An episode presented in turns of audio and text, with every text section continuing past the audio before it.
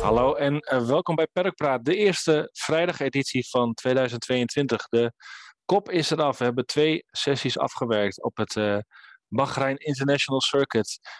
Wat de verhoudingen zullen zijn, dat weten we nog niet. Maar we gaan toch eventjes 10 minuten scorebordjournalistiek bedrijven met uh, Daan de Geus ook vanuit huis vandaag.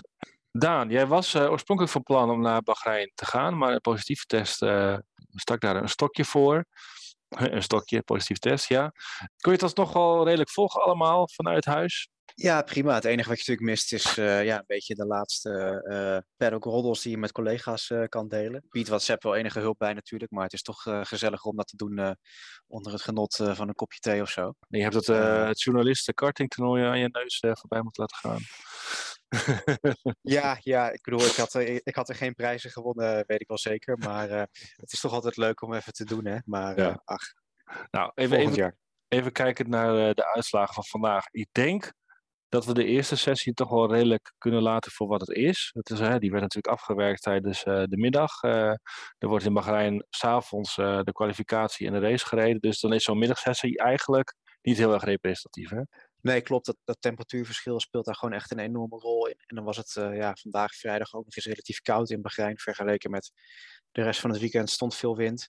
Mm-hmm. Dus je moet eigenlijk vooral naar die tweede training hier, hier kijken inderdaad. Ja, en die, nou, die tweede sessie voelde ook een beetje, dat zeiden we ook al tegen elkaar, als een soort uh, verlengde van de wintertest van, van vorige week. Ja, die eerste sessie, ja, inderdaad. Het was echt precies hetzelfde type werk wat teams aan het, aan het doen waren. Natuurlijk, ze reden allemaal met die, met die arrow racks, zagen veel die arrow rakes, hoe je ze ook wil noemen.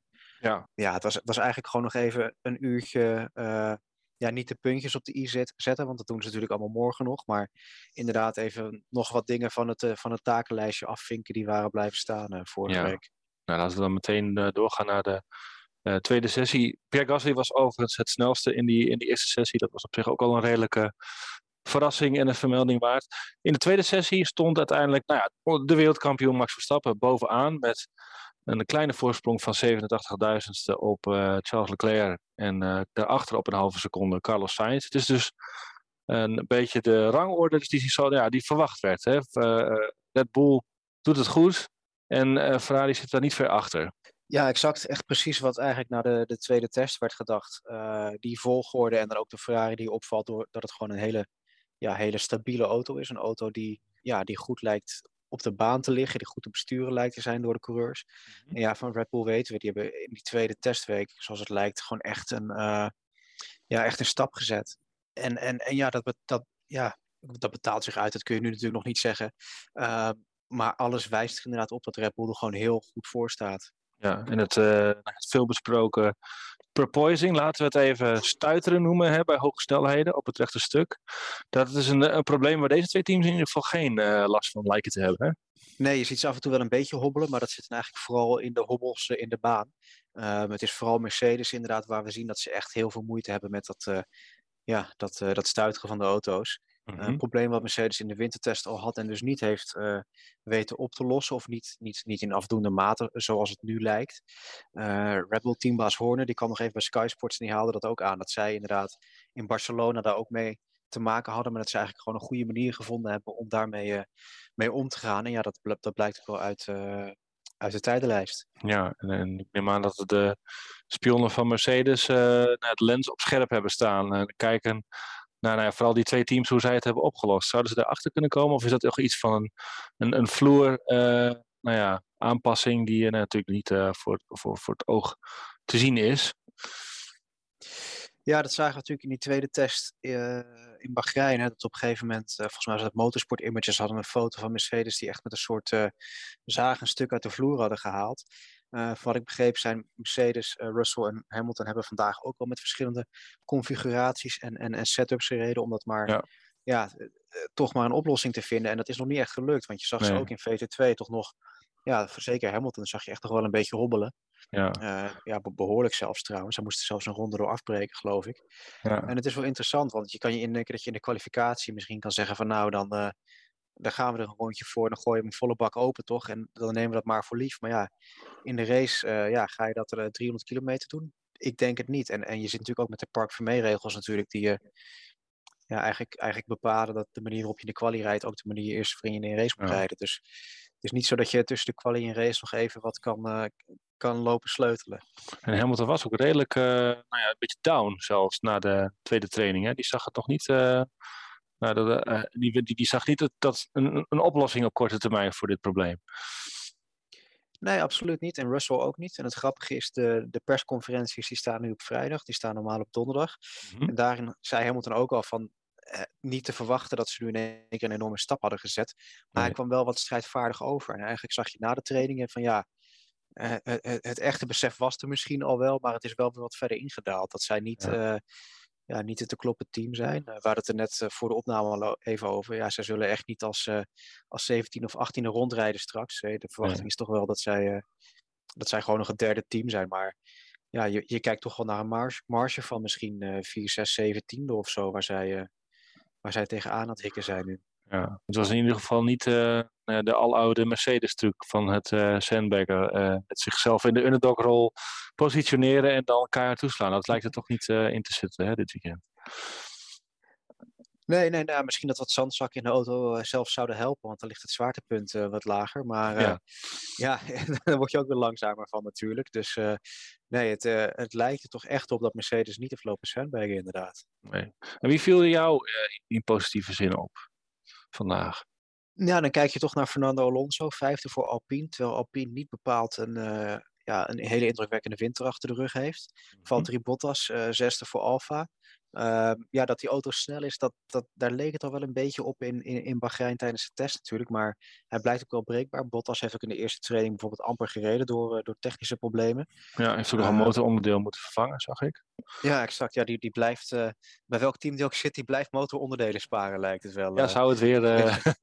ja. Die meme die kan dit jaar gewoon weer van, van stal gehaald worden. Alles voor de kansen van Jules, denk ik dan. ja. ja, nee, maar die, die lijkt er toch goed bij te zitten. Bij die Alfa vraag je dan ook af. Het schijnt als enige team dat die op het gewicht zaten, het oorspronkelijke gewicht. Van zal het dan toch iets zijn dat zij overal maar grammetjes hebben lopen afschaven. En dat, dat daardoor misschien toch die auto iets breekbaarder is. Ja.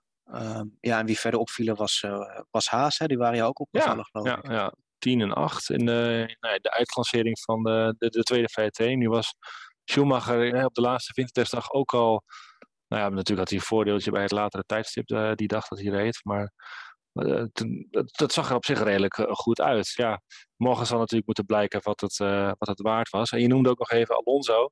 een gek incident nog met, met Ocon in de eerste training. Zij, ze gebruikten een nieuw onderdeel, een, een nieuw, nou bij de sidepod geloof ik, was het een, een bodywork onderdeel wat ze voor het eerst aan het testen waren. En dat vloog er meteen af. In duizenden stukjes slag dat uh, op het rechte stuk. Daar heeft een, een, een, nou een, engineer toch al zitten huilen, denk ik, voor het scherm.